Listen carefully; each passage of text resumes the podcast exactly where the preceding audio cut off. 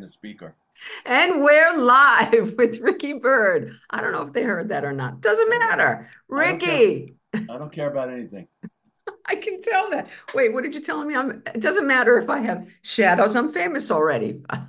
I love it.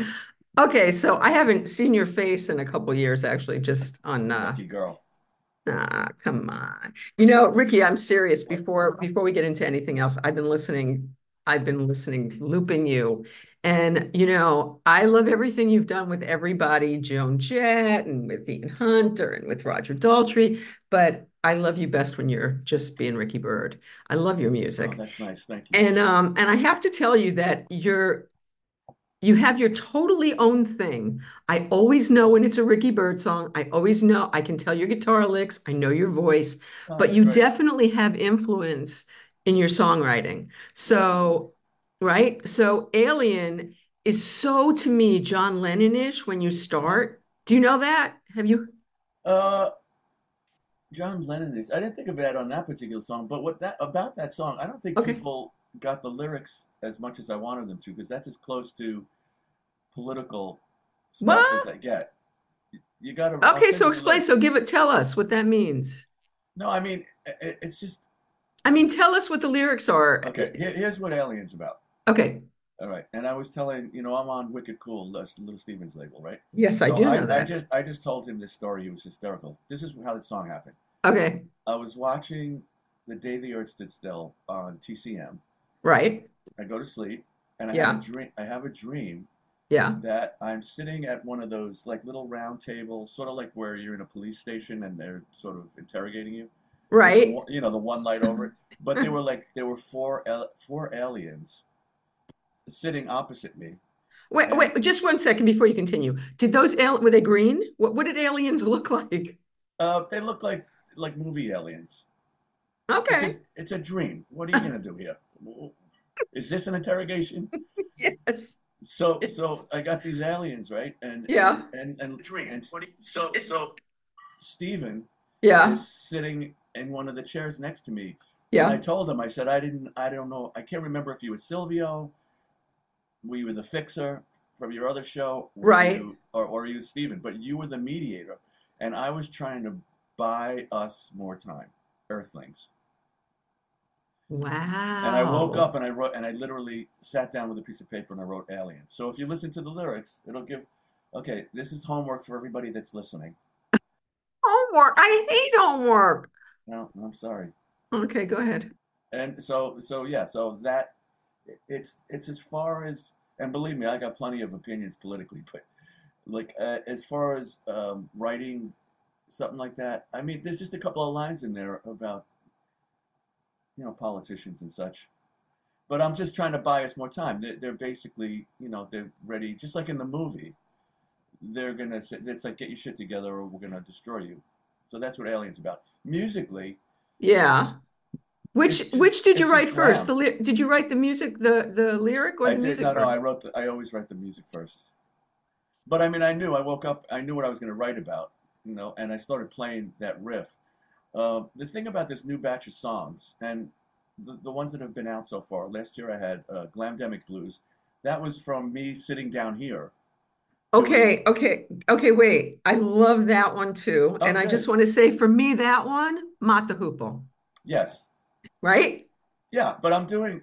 The No, it's Ricky Byrd doing Yeah, I know. Ricky Byrd is is is a is a complete bunch of those things that I grew up with Of when I course. was 14 and 15. But I made a conscious decision to all this music that I'm putting out now. I wanted to be the kind of music that excited me when I was 14, sitting in Mm. My bedroom in my parents' house, you know, with the big headphones, with the little stereo on the side, right? And and and I'm achieving it because I'm just writing stuff that, you know, there's always like ear candy in it, and those two songs, Alien and um, uh, Glamdemic Blues, are complete glam. You know, I mean, Absolutely. something we did with the Blackhearts. You know, it's that Right. song. And and and then there's other stuff like Luann is Love is- Luann. That that's a throwback to me from your first CD. Yeah, it's a little. It's like Little Richity. I love it. Richity. Richity. Um, and that's the only song out of this batch that has any kind of recovery leanings to it. I made a conscious decision that I've written enough recovery songs for now. So Luann is about that's what that's about, you know. Wait, what what's what Luann, that's about? I've listened to it, but I don't know what what you're saying. You don't listen to lyrics, do you? I do listen to lyrics, just- but You just dance around your room. I sit here freaking bleeding over a piece of paper writing lyrics. hey, listen, I grew up with And Bob Dylan just- was You're just dancing around the room, ignoring my lyrics. I, I love lyrics, but yeah, I love lyrics. I I haven't sat down and listened sitting down. I've I've been listening while I've been, you know, multitasking. So I haven't had as- Luann, Luann, uh, you gotta. Um, uh, if anybody could, you can. I'm giving hope Right. to somebody. Why don't you get yourself? Why don't you go out and get yourself right, Luann? You know. But the whole song is about you're looking at life from the bottom up. You know. ah. So that's the only song that has a recovery uh, uh, sort of uh, angle to it. But you've written a lot of recovery music, Right. That's the two records before the, the batch that I'm doing now. So the batch I'm doing now. right? Um, I was in the studio last night, which is Okay. one of the reasons I'm wearing glasses because I've got luggage under my eyes from being in the studio. Um, but um, I've got nine songs done. Um, I got maybe, you know, to complete a record, so I have B sides. I need like 14 Right. songs or something. Right. I'm close. And and I'm on Wicked Cool Records, right? And Little Steven, Fantastic. he's been involved. Uh, I finally got some uh, actual communication with Little Steven because he's so busy, right? Yeah. But I sent sent him this new one that he just loved, and then we started talking, and now we have this communication. So we're going up to uh, me and my co-producer Bob Stander and uh, Willie Nile, Nice. and we're going up to Wicked Cool, the studio they have up in the office. And Steven said to me, "Now take into consideration, I record way out in Long Island, right? Okay. So it's a bit, it's a schlep for anybody to come out there and do backgrounds with me. Right. I, I've had it done, but it's a whole production. So I wind up singing all my own. Everything you heard is all me, basically, Wow. singing all the backgrounds. And he said to me, on certain songs, I don't. It's too precise, which is a word that's never been associated with me. um, and, and, and he said, "I want you come up here, and we'll get around the mic without you, and we'll sing some backgrounds on on two, these two songs that he wants to." Nice. So that's that'll be fun. We'll get some photos. Um, so about the photos. it, well, if it, if it, there isn't a picture, it didn't happen. And, you know, that's just the way that goes. So you're doing a lot of singles now, which I love because they come out quickly and they bam, bam, bam. But is there going to be another CD or what are you doing? So I finished the last two records, Sobering Times and Clean Getaway, and I say, you know, Right.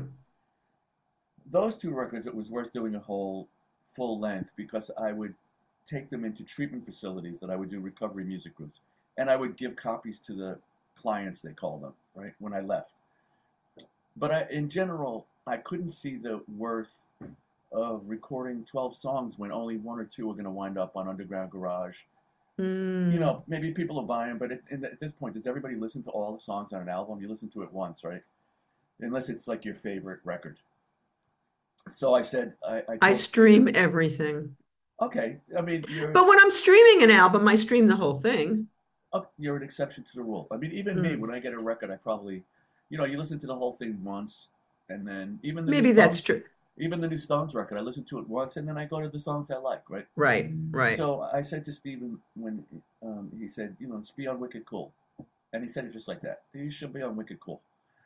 Um, that was my mob voice. Anyway, uh, I said, okay, but I want to do singles, see? I want to be like Tommy James in 1966. I just want to put singles out. Turns out all of a sudden I got like, you know, 14 tracks done. You know, I'm like, Wow. I'm like, well, well, I guess that's a full length record, isn't it? So, um, as the sooner I hand it in, because of the fact that there's only a few vinyl factories now, I think there's not more than two or three in the world.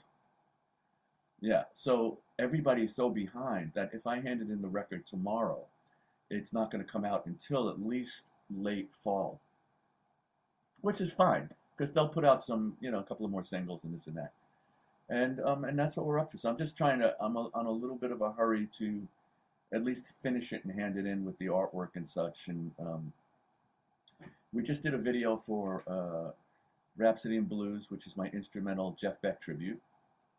Which, you know, I, I want to talk to you about Jeff for, for for a minute because you and I are two people that he is he is the one.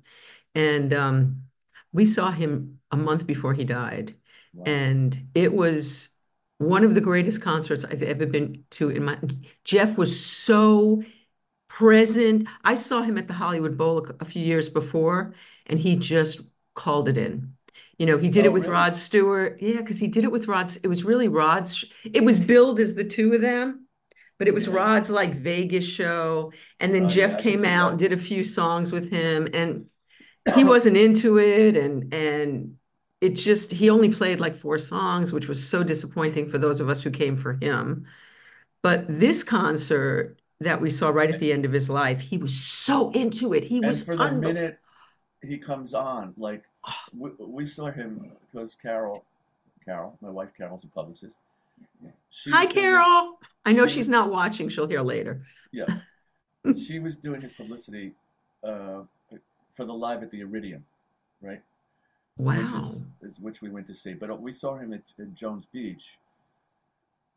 I don't know. Well, it was obviously before uh, the pandemic, couple of years before the pandemic. Mhm. And from the minute he, even before he walks out, like there's smoke on the stage, and you hear him playing with the whammy bar, like the motorcycle. Yeah. And as soon as he started doing that, the hair on my arms went up. And as soon as there's only a few people that musicians that make me tear up like I do. Jeff Beck, from the minute he starts playing, I get really emotional. I don't know why.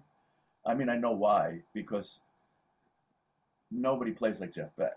Nobody you know? plays like and, Jeff and you know what? Like people of my demographic, if you listen to our guitar playing, there's a little Clapton, there's a little Jimmy Page, there's a little Paul Kossoff, there's a little Peter, Peter Green. hmm Not really anybody plays like Jeff Beck, right? Because he thinks Nobody. from another, he, from another galaxy, and he would get bored just playing blues. He would start playing blues, and then he'd go into this other cool stuff. So when he would do like uh, Day in the Life or something, I would be Mhm. like a l- little kid crying, right? Mhm. when we saw him at the Iridium, I was sitting between Steve Miller and Meatloaf. That's how long ago it was, because Meatloaf's been Wow, for yeah. a couple years. And he did. It was either Day in the Life or it was one of those cool instrumentals, uh, and I just like lost it, right? And then I, I go to Meatloaf and I say, "Dude, I'm like bawling," and he goes, "I was crying since he started." I mean, it's, it's just, and every guitar player in town was at this gig, right? So he did that to me, um, and we went to see Paul Rodgers at BB King's. That was a while ago because that's been Mhm. closed for years. And when Paul Rodgers opened his mouth, I got like that also. Now, part of it has to do with hearing the voices that you loved when you were 14. Is that Mhm. part of it's also because I got to do what I wanted to do when I was 14.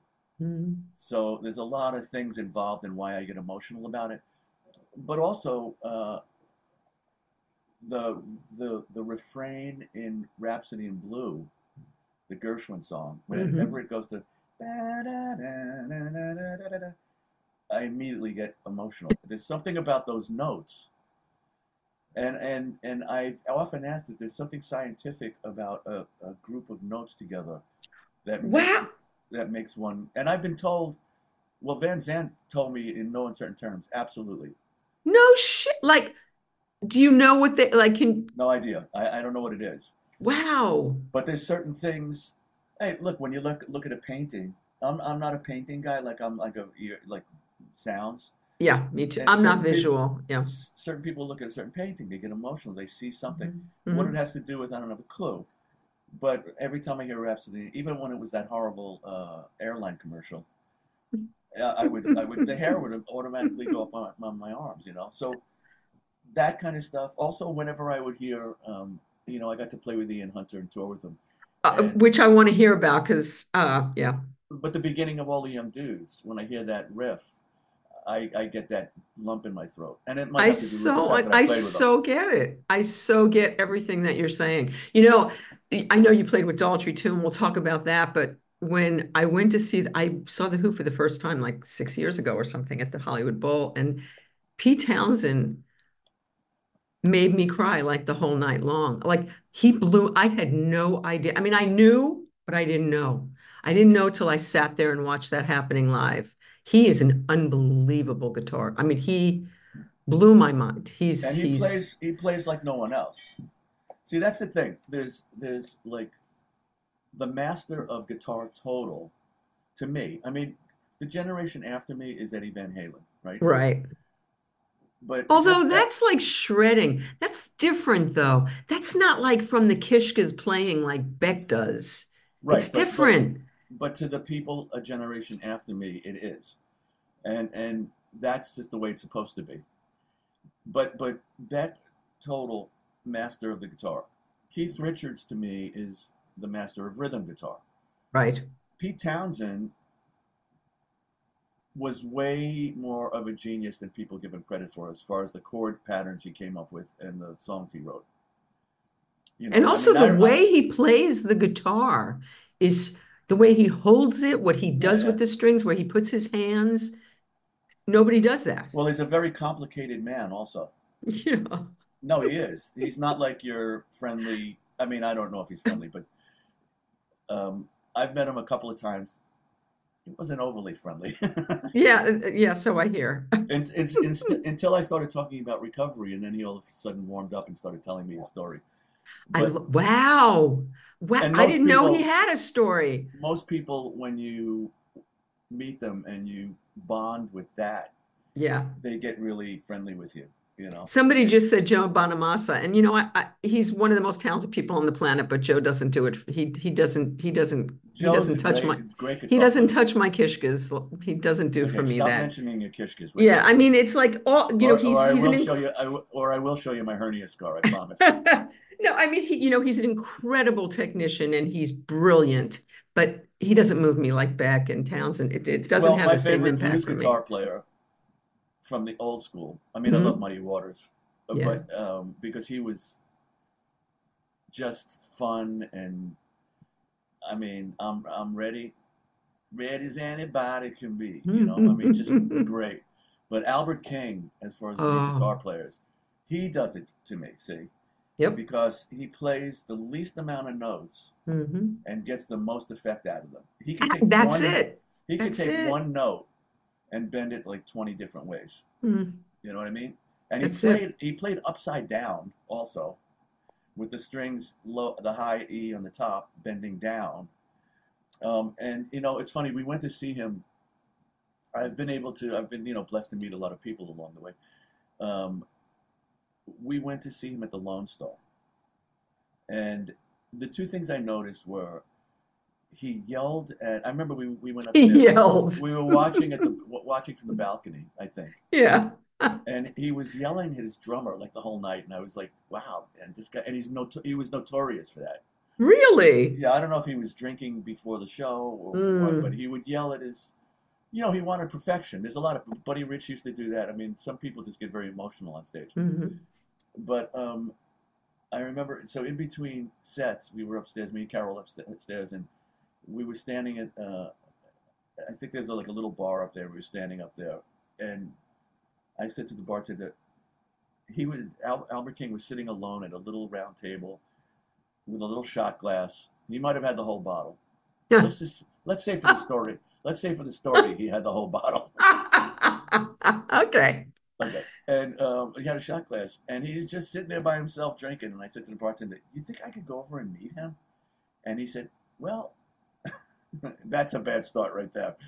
He said, Oh, we- well, yeah, the well should have tipped you off. He said, "Some nights he's really friendly, some nights he's not." I said, "I'll give it a shot. It's like how many times am I going to get this chance?" I started walking towards the table, and he gave me side eye like never before, and I just completely did a turn and started walking back to the. Well, the same thing happened when I was going over to Larry David on three different occasions. He gave me the side eye, and I was like, "All right, I'm, I'm not doing it. I'm not doing it." Um, by the way, Gigi uh, is here and sends love, and Bill Ric- Ricciardi is here and sends cool. love. And he said to tell Well, you, let me well, ask you a question. Yeah. I'll give you a Larry David. Okay, go ahead. Is it Gigi or Gigi? You know, I say Gigi, but I don't know. Is I it wanna know Gigi? her. Gigi? I don't know. Gigi, tell us. Is it Gigi or Gigi? I say Gigi like Gigi, like Marie Chevalier, but maybe it's Gigi. Larry David would hate that. He would go, "You're Gigi, aren't you?" well, what's with the Gigi? So Bill Ricciardi says, um, Birdman is really kicking some ass lately. New record is sizzling. There you go from Bill. That's wow. we go a long way back with Bill. Um, and and and Yes. and Gigi Gigi also mentions, and I have to agree, John, when you were talking about Young and Eddie Van Halen, I was going to say for people around now, young guitarists, John Mayer is a very soulful guitar player. He Yeah, is he a is a really guitar player. very soulful. Yeah. Very, very But I soulful. think I think he made his mark as this pop singer, Yeah. and I think that kind of ruined his like reputation as a guitar player. Maybe. Yeah, I think it I, I You- think it hurt him, but although I think he's get yeah, but I think I think he's Well, gaining then he went out with the. Grateful Dead, right? He went out with the Grateful Dead, so that brought it back into that. he probably just wants to be a guitar player, you know. Um, and But- uh, Tony Vincent mentions uh, humble pie. And by the way, Carol said to say, Carol said that say hi to, to, to you and Tony Vincent and whoever else. I can't see who you're talking to. okay, yeah, I got him up here. Uh, Tim Finnegan says, I used to walk by you all the time on Sixth Avenue in the early morning as I walked down to Dale Pro Audio on 19th Street. So great to see you here. Um, uh, Tony That was you? mentions that was Tony mentions humble pie. Now this freaked me out. I heard you on another uh, podcast and you were talking about going to the Academy of Music and you talked about a concert wait with humble pie, J. Geils, and Black Oak, Arkansas. And I saw that show. We were at the same, we were at the same show. We were like 14. I don't know, Okay. some Vicky, that's a coincidence. it is, but it's but it but it's also I don't know, it's kind of weird to Well, know. listen, I'm I'm at the age where the Fillmore. I saw like three shows at the Fillmore. I saw more than that, the- and I was it, it young. was yeah. at the end. It Me the too. end. Me too. So, so the, the Academy of Music was my place to see Mm-hmm. concerts. Like I didn't see, you know, I was friends with Leslie West and stuff, and, and he would he, he would talk about the Action House and those kind of places. And and, and I didn't go to the Cafe- Action House. The Cafe Wha, I never saw the. I went never went to the Cafe Wha. I mean, I went. I did the Yeah, that was- jam 20 million years later, but no, I didn't go there either. Yeah, so like I I. Although I did go uh, to the other end. Did you? I saw Carly Simon at the other Yeah, end I in saw- like I went to the other end. 1971 and yeah. Yeah, but you're talking those places were still open. The, Right. the thing about the the Fillmore closed soon after I started going. Me too. and then and the Academy of Music, I saw a million shows there. Yeah. And um, you know, my clubs that I went to were like Max's Kansas City and Nobody's and the Mercer Arts Center and, and you know, I mean, it's interesting because um, I did a recovery show for my friend Rich Pagano at the um, City Winery Uh-huh. last month, I think it was. And it was great. I got to uh, meet Jorma Kaukonen from Jefferson. I saw your we're stuff online about that. Yeah, now we talk on the phone. It's whoever thought. Oh, maybe we were texting. But- Yeah, that's great. But um, uh, what was I going to say? Was- Hey, wait a minute. I'm getting all you with all these people for all sober. I want you to get me Jorma for this. Oh yeah, I I'll would love that. I would love that. So, and all right. So since Well, you wait said. Wait, wait, so so we're doing this. We're Yeah. doing this thing uh, at um, damn City man, I- Winery, yeah, but I, why was it? Why did I bring it up? What were we talking about before that? you were talking about recovery. You were talking about recovery. yeah, it was Um, a great recovery show. But I'm going to tell you something that happened backstage. Okay. So, all of us, me, Jorma, Jimmy Vivino, I'm sure you know Jimmy, Love Jimmy's done the show. Yeah, I Yeah. love Jimmy. John Sebastian. I I met John Sebastian because of Jimmy. Jimmy, So I we went, were all on the same. We were all on the show, and I opened the, the show. I came out in my acoustic, and I did a song from. Um, I think it was Sobering Times. I did a song from Sobering Times, but um, so what happened was, I see Jorma sitting there with his guitar, and he's playing some blues. Jimmy was playing my Gibson J200, and I said, "Give me my guitar back." He gives me the guitar, and I start playing blues. Jimmy picks up like a, I think it was a Mando guitar, which is like a mandolin, but it's got six strings on it. I could be wrong about what he was playing because I'm only interested in myself. Anyway, um, that was sarcasm. Nice. Oh, that was a Larry David laugh. That was good. It is So, uh, Gigi. It's a hard G. She's Okay. telling me over so here. don't say Okay. Gigi. I'm not going to say Gigi anymore. It's Gigi. I got it. Okay, so so we start jamming, and then John Sebastian opens up this briefcase, and he's got like 25 harps in different keys, hmm and he starts playing. See, so now there's us backstage. Then this guy, uh, Joseph Arthur, this really nice guy, I just did his show a couple of days ago. He comes in, he sits on a refrigerator, he starts playing, you know, refrigerator drums. So we start playing Muddy Water stuff, and we start playing, you know, Little Elvis, and we start playing. We just go from one song to another. I look up, and there's like 15 people standing in the doorway of the dressing room.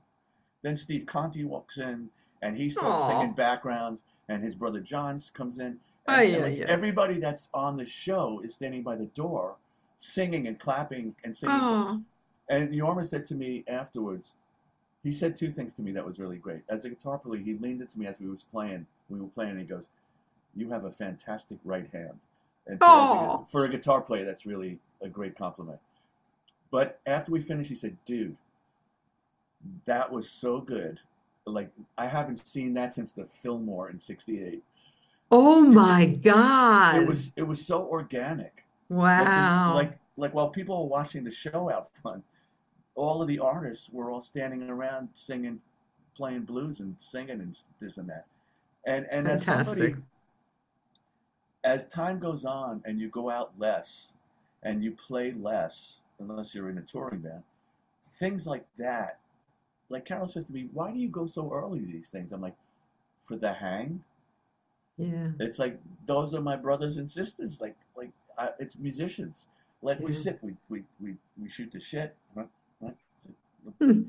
um, and and we talk about music and guitars. And did, did you see the new? This one put out a new guitar, and it, that's what I miss is the Yeah. hang.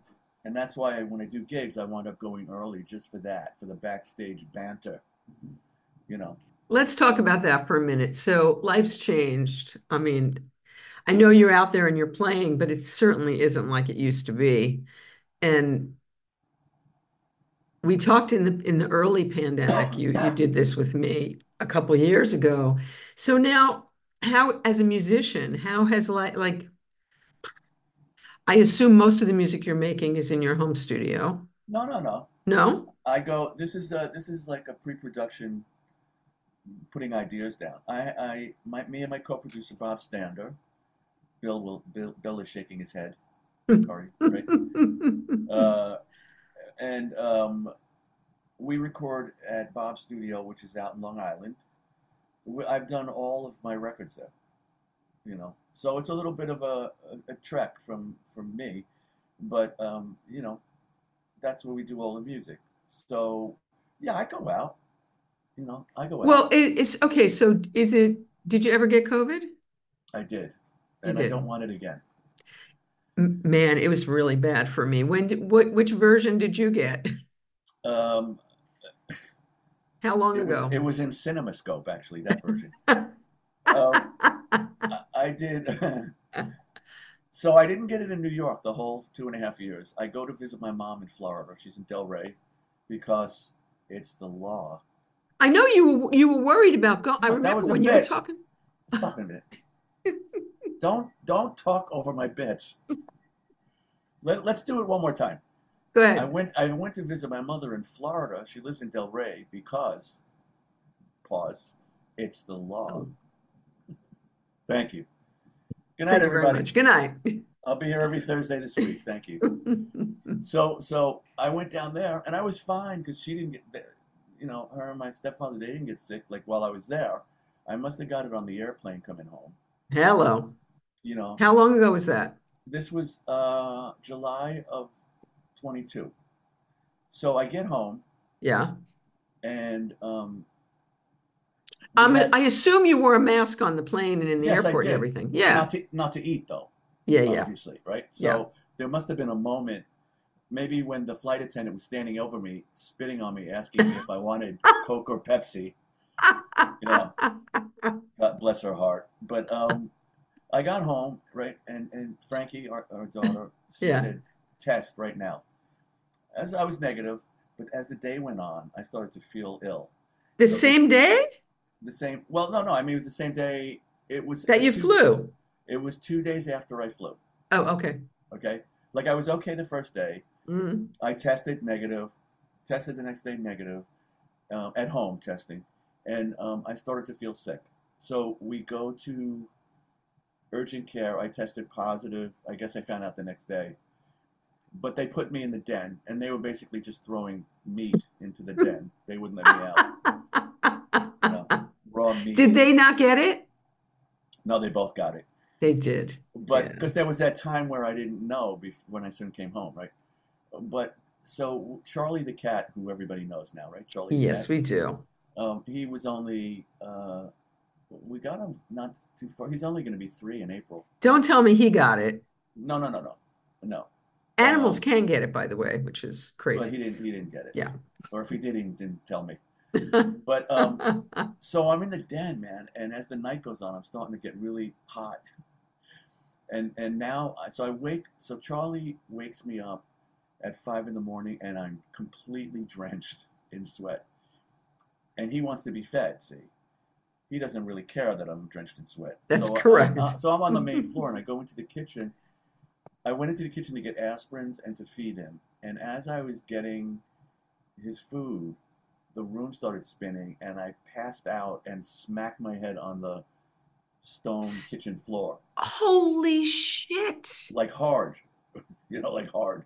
Wow. And and um, you know, I, I I had the aspirins, right, and the aspirins went flying all over the place. So even though I was on the floor and I I, I banged my head, I was trying to get all the aspirins up. Of course, so Charlie wouldn't get them. yeah. Yeah, so I got back into the bed and and then I was sick, and um, uh, we got Paxlovid, and and you know, in like four or five days, I started feeling better. I, I just don't want it again, you know. I was But sick listen, for like we, we know people month. that didn't. We know people. I I mean, I lost thirteen friends that I know about. Wow. Wow. So you know, we we had it bad, but we didn't have it that bad. Jesus. Did you have any lingering? Um, I did the Oh, yeah, Paxlovid no. and got the Paxlovid rebound, which was really not I fun at all. I didn't have that, but I had uh, vertigo that kept coming and going. Yep.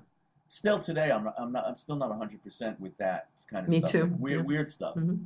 hmm You know, weird. Coffee, coffee tastes weird to me still. It's been two months and it No, still didn't tastes. lose. I didn't lose taste or anything like that. But I, I just weird symptoms of stuff that I never had before.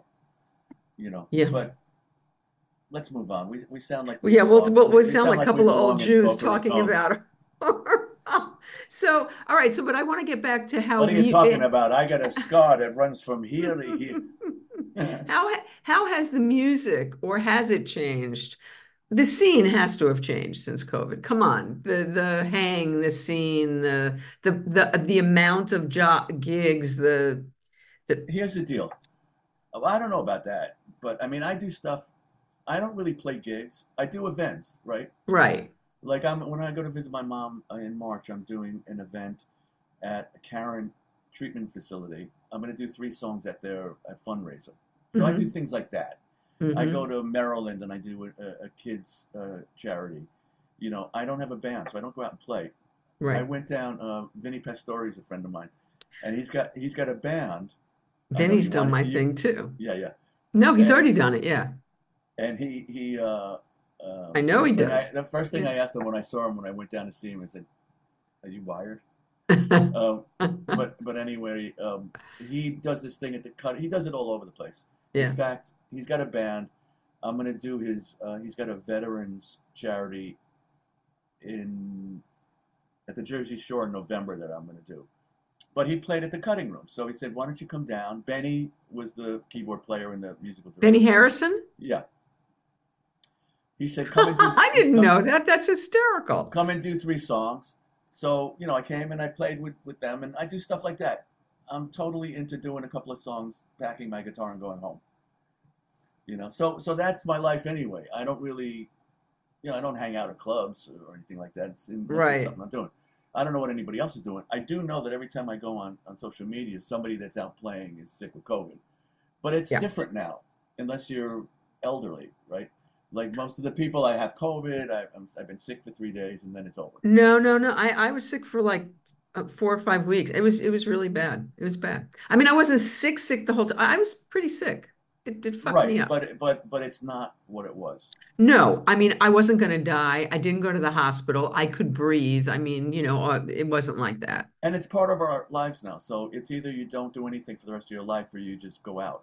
And and when I go out, I see minimal people wearing masks at clubs or anything like that. Oh, no, hardly at all. But listen, I took care of what I had to do med- medically, you know, and and I go out and I try to, you know, I don't. In other words, you you got your vaccines and boosters, is what you're saying. Yeah, yeah. Yeah.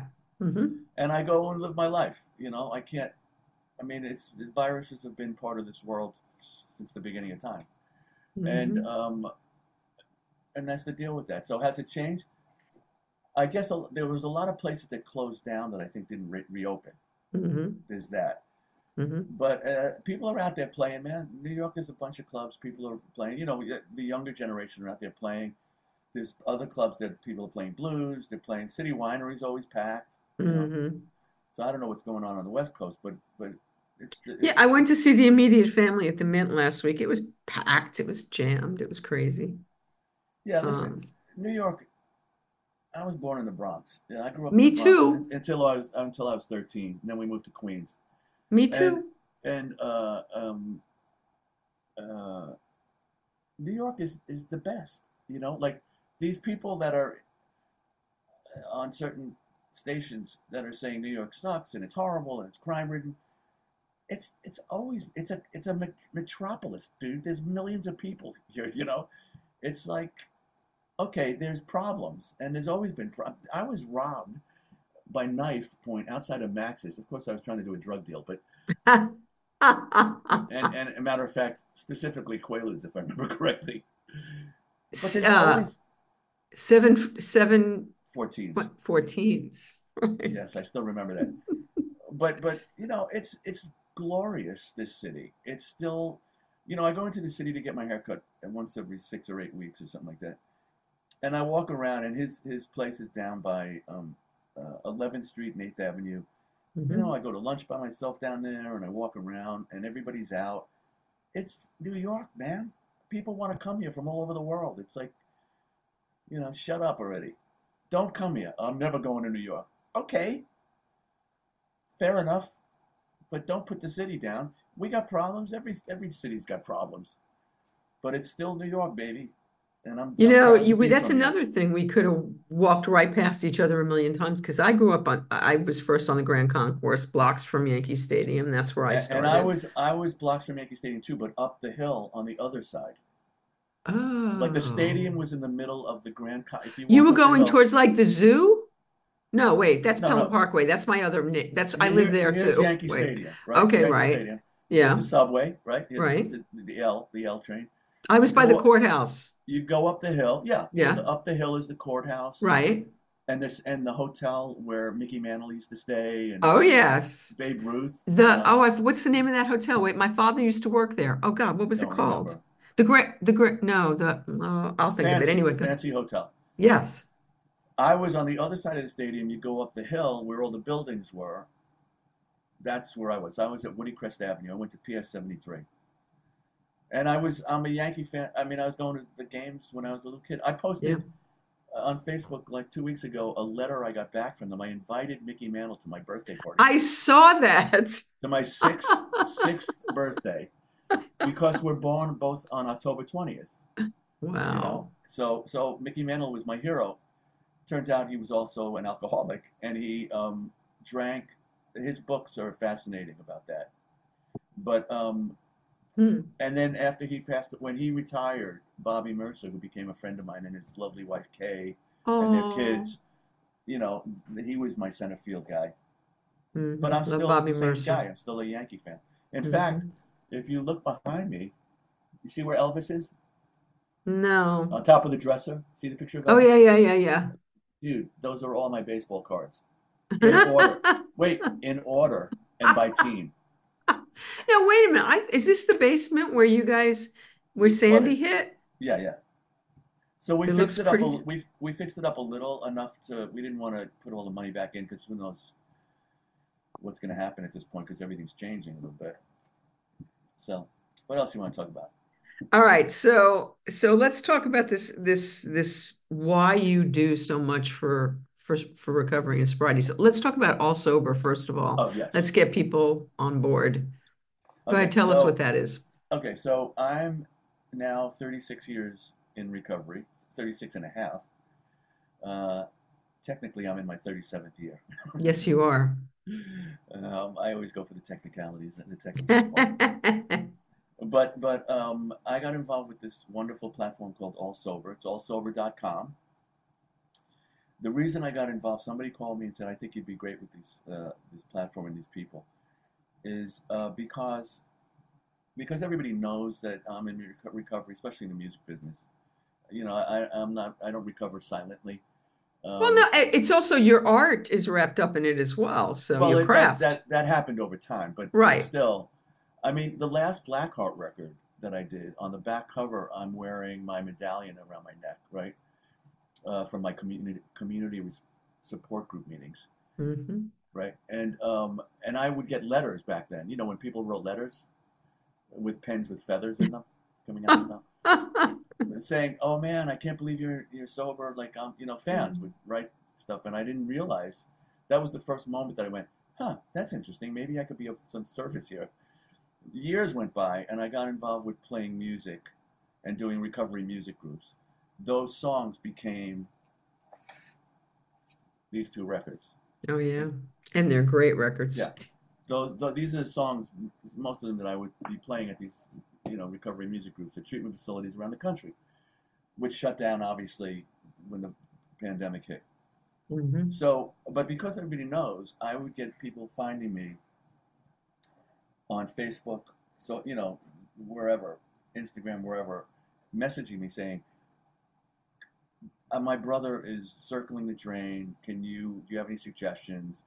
Or I would do an event, a recovery event, and some mom would come over to me and, and say, "You know, I lost my son to fentanyl. Um, you know, Mm. I, I now I try to help, you know, in any way I can."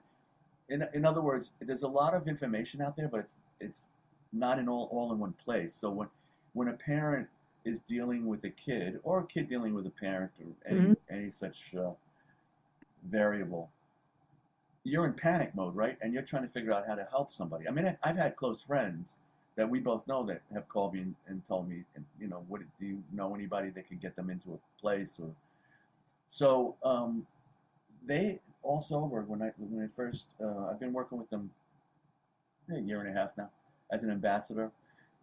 So this is what they do. It's all in one place. I mean, it started out to be like if you were struggling and you needed to find a treatment facility. There's no favoritisms. It's all the treatment facilities that are in the country are, are on there. There's like a place that you could put in where you live, what insurance they take, and then it turned into stuff with content and and all kinds of interesting articles and and they're going to have uh, if you need uh, interventions if you're looking for a sober coach like uh, what do you you know there's going to be live meetings it's like it's from you know soup to nuts. And we're nuts. So um, so i said oh this is great. So what they asked me to do is introduce them to organizations that might be interesting which i you know introduced them to music cares and you know this and this this and that. And they said can you um, try to get people we have an inspiration page so to show people from uh, that that this can be done from maybe somebody that you grew up watching on TV or you listen to on the radio or you watch play tennis so you you know what I mean?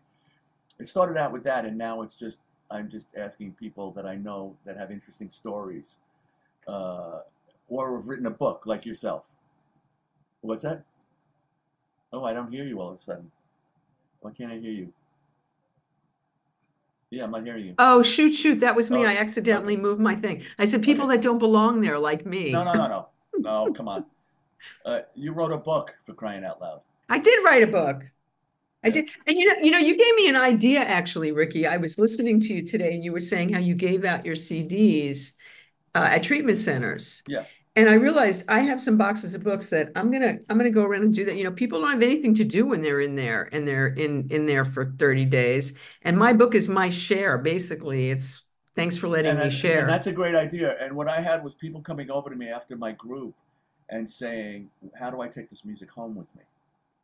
So that's why I did these records. I And then love would that. Bring a stack of them, and I would give them.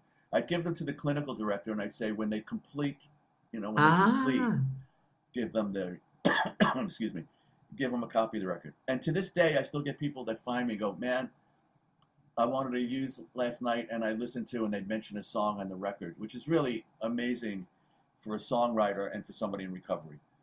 wow. But, but so I, for the inspiration page, it's just growing and growing. I just one person leads to another. You know, I got Gerry Cooney, the boxer, my my new pal. Um, I, I got just got you. I was just on the phone with uh, Butch, Butch Patrick. You know, Eddie Munster. Which which I had talked to him about. No, I think I was waiting till, but you got him through another. Yeah, and I talked to I was- today on the phone, and um, and just on and on. Tai Babilonia sent me her stuff. You know, James So- Morrison did it for you James last. Morrison, Yeah. exactly. Uh, you know, Snuffy's on there. Snuffy's on there. Simon Kirke.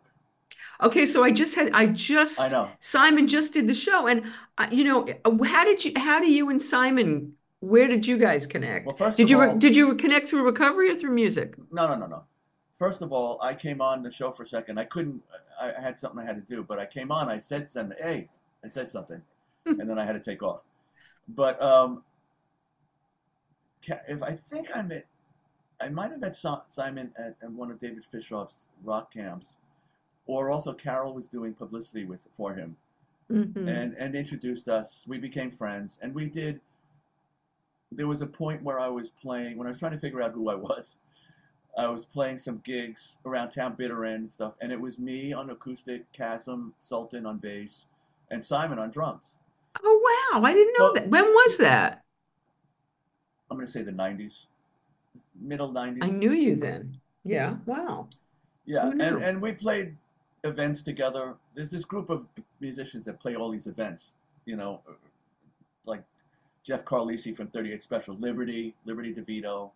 You know, Love we're all, lib. We're all we're all in the same crew. That when there's these events around the country, we get called to be in the house band, right? Right. Um, so that's that's how I met Simon. Years go by, you know. Simon finds recovery. I got Simon for the page, you know. But we're from we don't we don't see or talk to each other all the time, but we're always winding up on the same kind of event. I love that. He's great. I love and you know there have been times where I've played with him, and I've done all right now. I've done free and bad company songs with him, which is amazing at events. But even playing my stuff, You know, be- Snuffy played on on Heartbreaker. I read that. Did he do the lead? He did the lead. Yeah, Oh my God, that's an amazing lead. Yeah, Tell yeah. I said that. I will.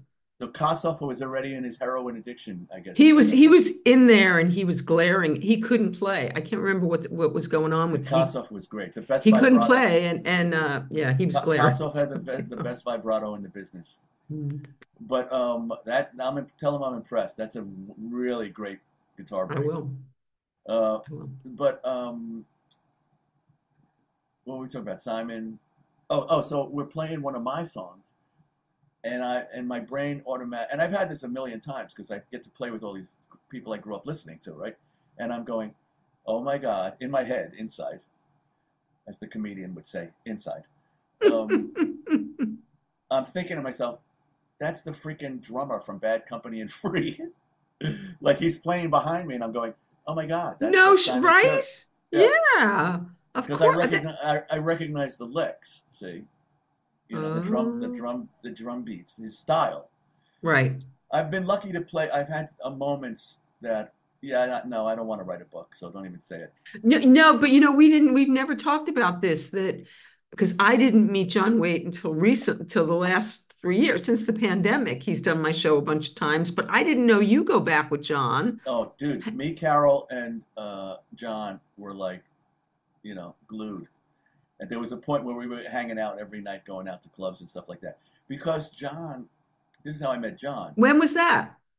Okay, so uh, it's too many stories, but you know, I had that band Susan on RCA, so we did a record. Okay, and you guys, you guys opened for Graham Parker, didn't you? Yeah, we did the Graham Parker tour, squeezing out the sparks. That was my I first. love that. That was, That was- I saw that tour. That was my first national tour, So, Wow. uh, and I watched him every night. Well, I But love Graham Parker. What what year was that? About. I'm gonna say 79. Like I, the band was 70, 78. Maybe we did the record 79 or 80, something like that. hmm hmm But that after that band, Susan fell apart, and I was trying to figure out what to do next. I had a couple of options. Carol worked at Leber Krebs, which is a uh, was a famous uh, Oh management yeah. company. Without going hmm into detail, hmm you know, they managed Aerosmith and Ted Nugent, My friend Pie. Paula used to work there. Yeah, Uh, and and Carol knew that Humble Pie was one of my favorite bands. hmm Steve Marriott was always up there. She introduced us. Me and Steve Marriott became friends. So I'm hanging out with Steve Marriott. In fact, when Carol and I used to have a fight, I would go stay with Steve and his wife Pam. They had an, an apartment in the village. and uh, please don't be coming down with something. Oh, Uh, and and and John Waite just moved. He just left the Babys and moved to the United States. Somebody from Chrysalis Records thought we'd be good together, and hooked us up, and we started writing together. And that was oh. that that was fun. We were all maniacs. Let's just let's Hmm. clear the air here. It was the maniac time. So yeah, we we were writing together, but we were hanging out more than writing. And um, uh, some, somewhere I have a demo of him singing something that we wrote, but I don't know where the hell it is. So that's how we became friends. I You love know? John. Yeah, I haven't seen him in ages. I see him sometimes on social media, but I haven't seen him in ages. I'm glad he's out there playing. Yeah, You he's know, always he seems to always be on the road. you know, I did a short tour with him. I did like two weeks. He called me sometime. Was it in the 2000s? No, it had to be in the. Was it in the 90s? Dude, I, I can't. I can't. My timeline is all screwed up. I hmm did a bunch of gigs with them. We wound up playing outside of Vegas, just a bunch of gigs. We pl- I think we played. I think we played Webster. Webster not Webster. What was it before Webster Webster Hall? Hall. Before Webster Hall. Um, Oh yeah, yeah, yeah. I saw I saw I saw Andy Summers there. It used to be called um the Ritz. the Ritz. Yeah, On right. And and you know, Joan, we did a New Year's Eve show from the Ritz, if I'm not mistaken. Anyway, I saw Andy uh, Summer at the Ritz and Sting was there. Oh my God, it was amazing. Anyway, yeah. yeah, you know, when I was in my deepest maniac behavior, I would go to the Ritz. We would go to the Ritz to see I I love the really wanted to see. Let's say Chuck Berry. Yeah. And I spent the entire night in the bathroom in the VIP room. Oh, upstairs. It was Up, upstairs. yeah, Yeah. there was a room there, and there was a bed. People going, "Uh, can you come out?" Yeah, I'll be right out. Right out. You know, Oh God, know, I I, was in and I that and room with John Prine once. Oh God. and I'd hear I'd hear like the music muffled from outside. You know, so so you know, yeah. So I played with John. You see the people in my my uh, my bio and stuff that I played with is because I've been in these house bands. Yeah, I toured with Joan. Mhm. did a record with Roger Daltrey, toured, did a radio tour with him, played some really cool gigs. We played Carnegie Hall together and this and that. Toured with Ian Hunter, and and all those other wonderful names you see on my bio is because I'm in these house bands. So I do three songs with Smokey Robinson, three songs with Brian Wilson, three songs with Mavis Staples, you know, on and on and on. So I'm lucky and blessed that I, I'm in this crew that gets to do all of these cool, you know, these cool events. Now, Roger Daltrey, we did half the I was just gonna ask you, how did that know you, happen? you had it written all over your face. Yeah, And and you just got to meet Loren Gold, who's Yes, been playing with lovely guy. Roger for the last like 12 years and with the Who for the last eight or nine or We, we did a something. great we did a great kids charity in uh, Maryland. Uh, I I just t- spoke to Loren today. I love months Loren. must have been five months ago, or something like that. But uh, so we do half the record here in New York. I co-wrote hmm some songs. My friend Gerard McMahon pulled me in. He was producing the record, and we did half at half at Abbey Road, which again, that's another thing. Like Oh my God. I'm at Abbey Road, um, and we're in the booth singing. Like two things I remember from that. Roger's in one booth. I'm playing guitar here. He's singing, singing a melody that I helped write, and I'm playing, and my brain Oh my ins- God. i- inside again. I go, it's freaking Roger Daltrey, you know, Yeah, fuck yeah. and, and I'm in the band, you know. Oh And, and then and then on breaks, me and him would watch football in this little like you know this little room they had at Abbey Road, and I would look across from him, uh, you know English football, soccer, and I would look across and I'm going, I'm watching soccer with Roger Daltrey. It's crazy. like like I saw the Who play at Forest Hills Tennis Stadium in like in 1972 or whatever the hell it was. so all of those things are yeah, I make a wonderful book, but I, I don't have it in me because we we definitely do not need another freaking musician book. uh, uh, I mean, the moments like playing all the young dudes with Ian Hunter in London Shit.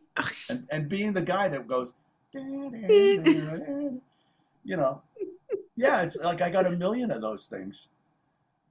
Wow. Singing, doing in my room with Brian Wilson, doing um, I'll take you there. With You played with fucking Staples. Paul McCartney. Oh, that guy. Yes, that's true. Guy. You played with a Beatle. You played with Yeah, two forgot. Beatles. I know. That was at the that was at the Rock Hall induction. That was quite the evening. So I just watched your induction speech again. Um, I hadn't seen it in a couple years, and uh, what you're very funny, as you know. What really cracked me up though is Joan is so deadpan behind you through that. Well, She no, she loosens forget, up twice, but They can't hear what I'm saying, oh, so they're reading the speech off the monitor across the room like I am. oh. You know, they can hear a little bit, but not fully, Right. right? So I was so- wondering what that was all about. She was just way Well, too. they said to us beforehand, they said, "Don't we don't want to put a podium. There's going to be a podium, but don't look down and read the speech. We're going to put it on monitor, so you're looking forward." Which turned out to be a good idea because the table in front of me had Paul, Ringo, Yoko, Joe Walsh, Oh their God. wives, and I'm like, okay. I kept saying to myself, "Don't look down. Don't look down." Oh God. right? But but um, we were sitting at the front table. You know, I mean, it was just I can't explain it. It was just ama- it's the whole thing started even when when Carol and I got off the plane in Cleveland, and there were people in the airport, like when you come out, waiting with Blackheart records Oh for my me to sign, and I'm like, I turned to Carol and said, "This is for real, isn't it? this is actually happening." You know, Wow. and, and and the night was great, and it was a very long night because I no, I guess people don't realize the HBO part of it is way shorter than the actual Right. event, like Right. hours shorter. you know. Wow. Uh-huh. But but the night, but but I was told that Joan wants to play with her new band, which sounded yeah, that sounds right. Um, and I'm gonna be in the uh, finale, and and the producer said, who was a friend, uh, who's a friend, Alex Coletti. He said, I'm gonna put you right next to Joe Walsh on stage. I'm like, okay, you know, I just got to meet Joe a few months ago. Because Yeah. I I grew up on Funk 49 and Hell yes. Hell you know. yes. I saw the James Gang in 71 or some shit. Yeah. So so we, you know, it's the finale, and we're at sound check.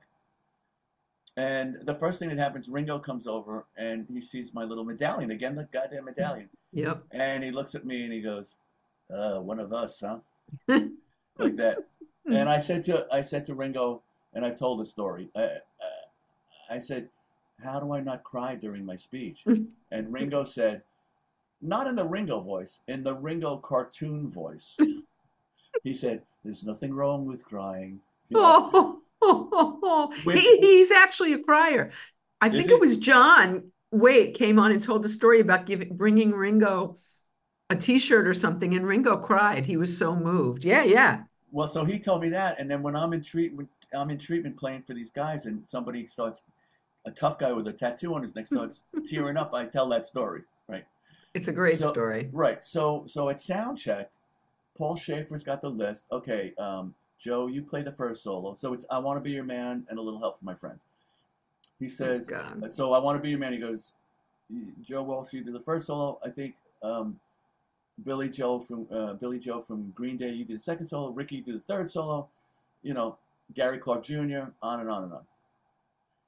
Okay, so this is sound check, and I'm looking and I'm I'm seeing nobody's actually going near Paul, and my brain says, "You're never gonna have this chance again." So when it came time for the show, when it came time for my break, uh, and you can see in the pictures, uh, Paul, I, I think he tapped me on the shoulder or something like that.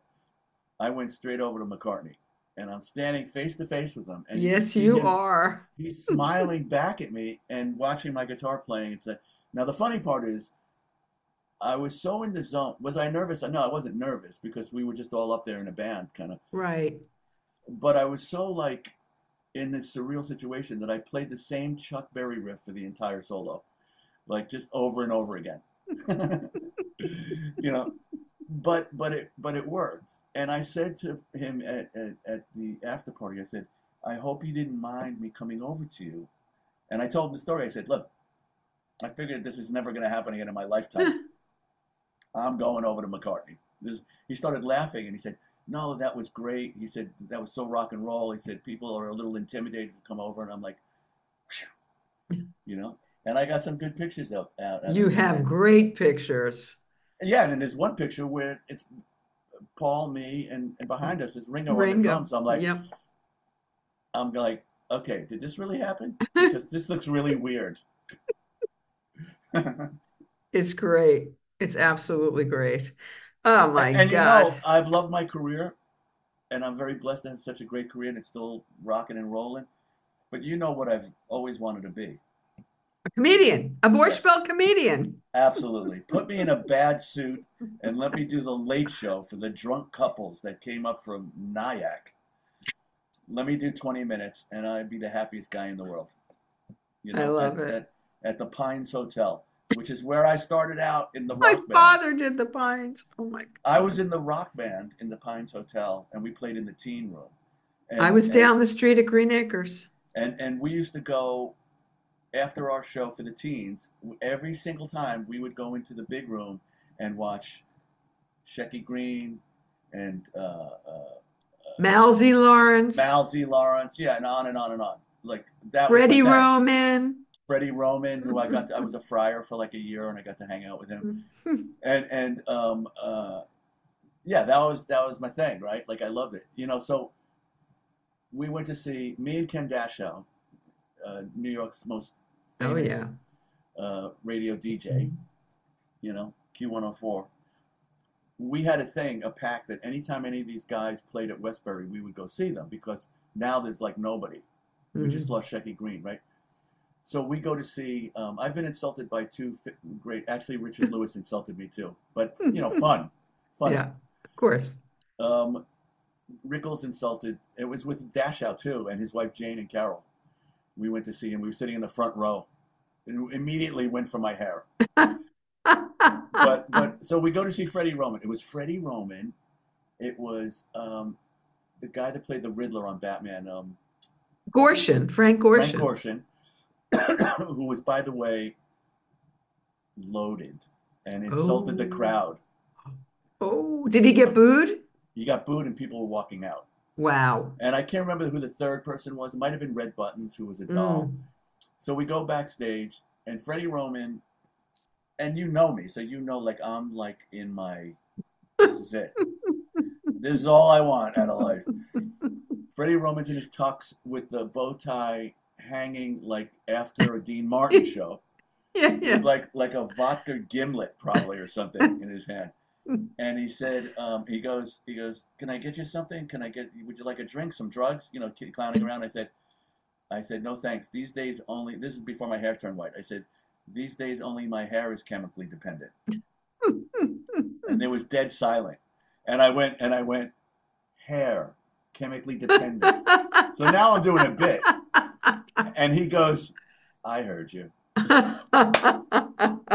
and I was so like, oh my God, that was so beautiful. Freddie Roman just knocked me down. You know. So You know, my father was a Catskills MC and introduced all those guys. All those guys, yeah. Yeah. I mean, I, I love you, but mostly I love the fact that your father was an MC and you know what I mean? Yeah. So, so tell me, what do you what do you think of the this season of Curb? How how you feeling? A lot of screaming. I'm not. I'm not. This the third one, which I fell asleep during. I have to watch the rest. I thought was started out very funny. One and two. Richard. Nope. Richard. Sorry. No. Richard no, was. No. Richard was. Richard was Richard. He was great.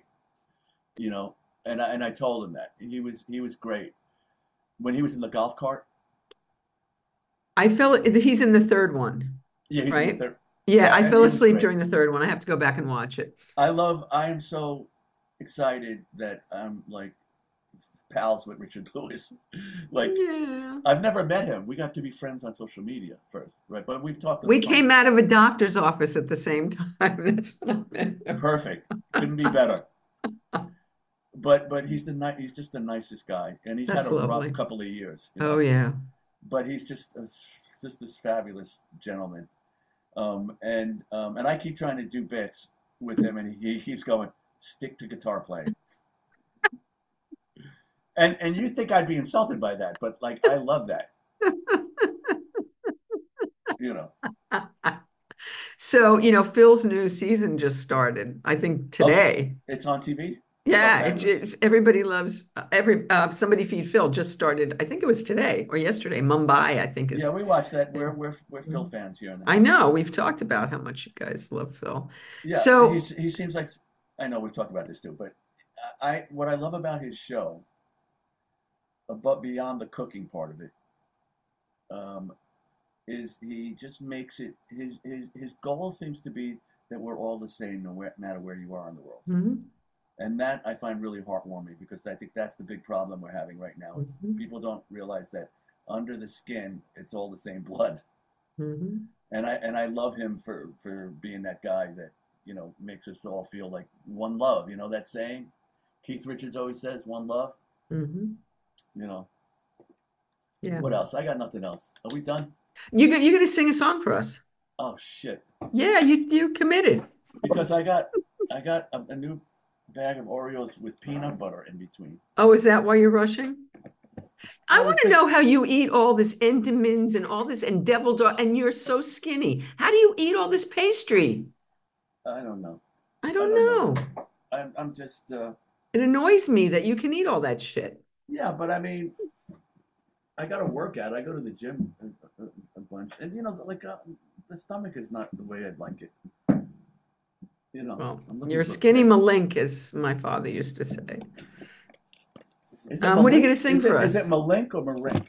Malink. A skinny Malink. Oh, here's a Malink. pick. Um, what are you gonna what are you gonna sing for us? This is so uncomfortable doing it. Sorry. I got I got arms on the chairs and I. Oh, that's not good. All right, so um, that's it too. Uh, so this is one of the songs that I would do um, at treatment. So if you picture picture, if you will, uh, set the premise. Um, it's called "Ain't Gonna Live Like That No More," right? And I wrote it with this great songwriter in New York called Emily Duff. Um, and at the end there's a sing along. See, I ain't gonna live like that no more, no more. So when we would get to it, it would either be, you know, the men's group or the women's group, or they combine the groups. Could be 70 people sitting in front of me, and they all start to sing. And they're in treatment, and some of them are in treatment two days, and they all oh. start to sing, "I ain't gonna live like that," and you're just get the oh. lump in Oh, your throat, right? oh, I love this. All right, good, good, good. Uh-huh. Okay, I'm I'm muting So myself this, and this is this is like a bluesy tune. Like there's a lot of like real sweet, gentle songs about recovery. I just don't feel like I'm not in a sweet, gentle mood tonight. well, we like this mood. Go for it. Yeah, Go. Lady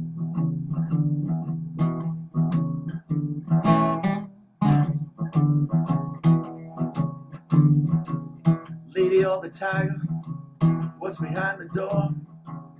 I know one just might kill me, but I got to get some more. The devil's dealing aces, cause he knows just what you need to keep you in the alley begging bargains on your knees. But I ain't gonna live like that no more, no more. I ain't gonna live like that no more, no more.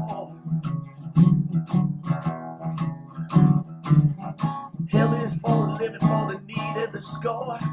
No, I ain't gonna live like that. No more, no more. No more, no more, baby. Listen. Working hard at nothing, just fixing for a hit.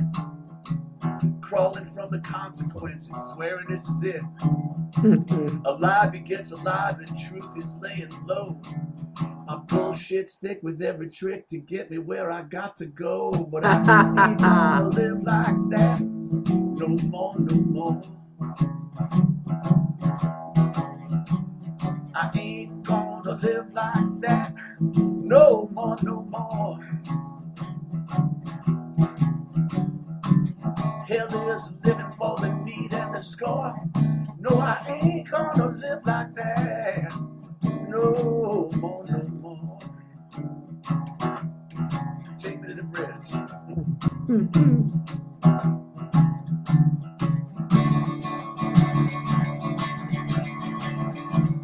I'm circling the train, I can't tell the pleasure from the pain.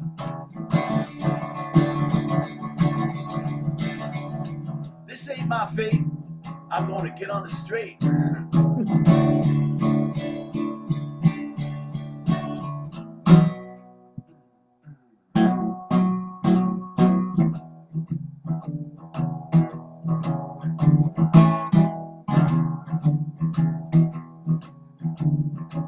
Coming to, it's 5 p.m. I woke up three times today.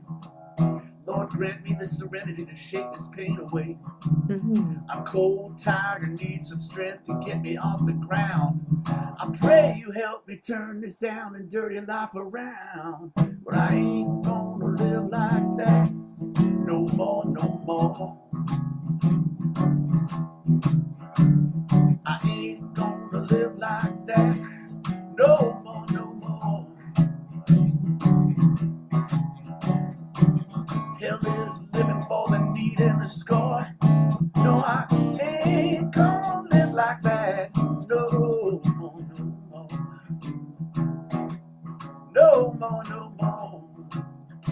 Hear you singing. I ain't gonna live like that. No more, no more. I ain't gonna live like that. No more, no more. I ain't gonna live like that. No more, no more. Imagine 70 people singing this. I'm singing in my head.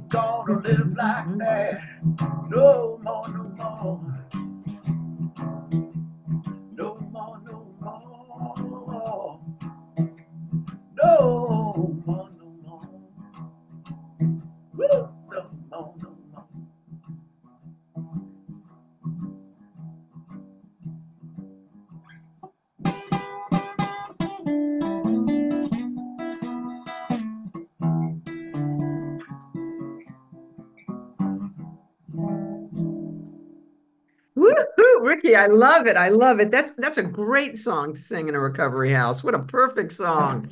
I love it. That's And then what I would- fantastic. What I would do is when I finish, I would go through the lyrics with them. And uh, is there a line anybody out there IDs with?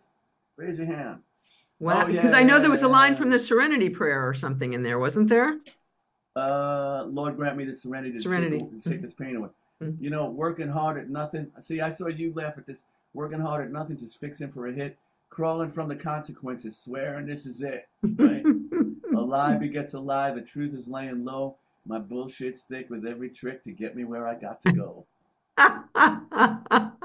Yeah, so It's fabulous. Okay, so where can everybody find, where's the, where's the best place? I, I went on Spotify and that's probably the worst place. Where, where's the best place for people to stream your music, buy your music, get your music? Uh, you know, I'm starting to feel like De Niro and King of Comedy down in this basement. it's really weird. Mom, busy. And you need Carol to say dinner's ready. Yeah, Yeah, exactly. Which, by the way, she does. Yeah. She- In the middle of the interview, she'll open the door and yell down, "Your food's on the table." I'm doing an interview, but uh, it's like the Ozzie and Harriet show. But um, well, RickyByrd.com Okay, has got everything. I gave them that link. I'll repeat it. and and all of those photos that I post, you can see tons more. There's galleries of career photos in there on on on rickybyrd.com. Plus, there's a store. Wait, I went in there. There weren't that many pictures in there Oh, on the page, you- on the pictures, on the photos page. No, there's galleries. There's like six galleries filled with pictures. I probably didn't go into the galleries. Okay. Okay, you got to go into the gallery. I have to go into, well, I've seen all your, I've seen all of your pictures many Yeah. times. Uh, every time I go through a book, one of the books, I find another one. Oh, nobody's seen this. But um, streaming is YouTube. All my records, uh, even before Wicked Cool is good at this. All the songs they're up on YouTube. You know the ones that I've put out so far because I'm still working. Right, but do you, isn't there, a don't you want people to do it so that you make money on it? S- s- streaming. You can't make money. Spotify. Okay. Spotify, that, yeah. I'm going to talk to you as a musician. Okay. Everybody, if you like what a musician does, not just me, and they put Mhm. music out, freaking download it. See, because that's the only way that money is seen. Right. Uh, streaming is nonsense, except Right. for the only thing that streaming does is if you get a certain amount of streaming, it puts you on different lists and stuff like that. I haven't heard one person tell me it turns into money. Right. except for people like Jay Z or you know Taylor Swift. Billie Eilish. Yeah. Yeah, when you're getting billions of streams. Right. But for most musicians, it's there's nothing there. You know, it's it's just vanity. Right. You want you want to help us make more music. Why do I feel like Jerry Lewis at the telethon? Are we gonna check the tote board? Ed, check the tote board, Ed. Okay, Trini Lopez, ladies and gentlemen. I just like to. um, it's three in the morning. Trini I Lopez. did you stay? I used to stay up all night and watch it. Yeah, of course. But if you if you like what we do, then go on. Um, there's links on my page. You go on if you if you go on my But there's store, lots of links on your page. So what's the best link for them to hit? go to go to my store on rickybyrd.com and there's a link for all of my records Right. I that you saw can that. and, and Mhm. within those you can download the music you know and and that's it and you're helping us if listen i'm telling you the music business will come to a a drop and that'll be it because if if if we can't afford to do new music there's only going to be certain people that are going to be putting out music if you want rock and roll stuff Yeah. and and you know uh, uh, um, Americana or whatever else like that.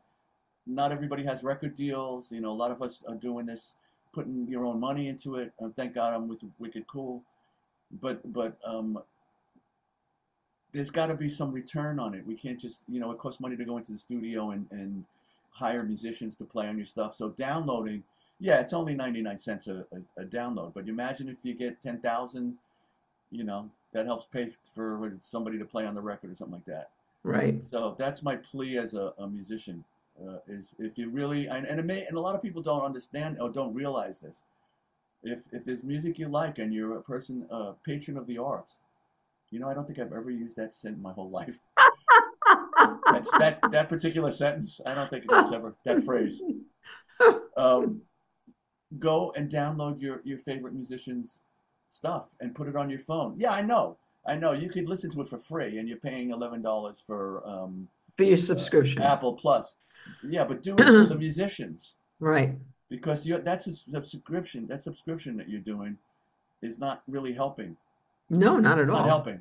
hmm I mean, yeah, I'm great. I'm, I'm I'm glad you love the stuff and you're listening to it, but to you, you know, But it's like going on YouTube. I love to go to YouTube because I want to watch the live performance of it, right? But that's not helping the musician at all. So I love this. I I'm just to do- download I'm the to do. TikTok. I'm starting to do TikTok now. Are you? I, I haven't. start. I gotta start doing tricks with Charlie somehow. I gotta teach him tricks. but but um yeah. So right this minute, what I got going on, and then that's the end, because I, I have nothing else to say. I'm gonna start being re- start saying the same stuff. I have to go eat my fat burn dinner. Yeah. Um, uh, Rhapsody in Blues is my tribute, Beautiful. instrumental tribute to Jeff Beck. You could download that right now. I would love to see an uptick in downloads. And you could download it on my website. There's a, there's also a wicked cool one, but it's it, if you go to my website, it'll take you to that. The link under the picture from the Okay. single cover. The single cover for for Rhapsody Gotcha. Blues. hmm One for Jeff. You click on that, it'll tell you exactly where to download it. I'm going to do that. I'll, I'll for, forever be in your debt or something. I'm going to do that, and I'm going to I'm going to I'm going to ask all of you who are watching who enjoyed this to go over and to rickybyrd.com and to uh, click download on Rhapsody and Blues tonight. Yeah. And uh, Ricky, thank you for doing this. It was great to to spend uh, to spend the time with you. It's always wonderful. And You please too. send my love to Carol. And uh, And say hi. To, well, I, I saw Snuffy before we started. yeah, you did get to Yeah, say I was hi. going to ask you. I don't. It's too late now. You can tell me private. Where does Snuffy come from? Where did that name come from? It's from Snuff, from he he Levi Garrett. His name was William Garrett Walden. They called him Garrett in camp when he was like six years old. They started calling him Snuffy because of Levi Snuff. Yeah, because it's. Snuff. Because Levi, yeah, because they made snuff. So anyway, that's where it came from. I just. Yeah, I was thinking about that. Sorry about the coughing. I'm just. Didn't I send you his documentary? Didn't I send you the link for his documentary? I do thought I know. sent that to you. I'll send it to you. You have to probably with you all- it'll It's probably with all the other links that I'm backed up to. I'm, I'm trying to finish a record. Yeah, all right. I'm not sending it to you now. I'll send it to you later.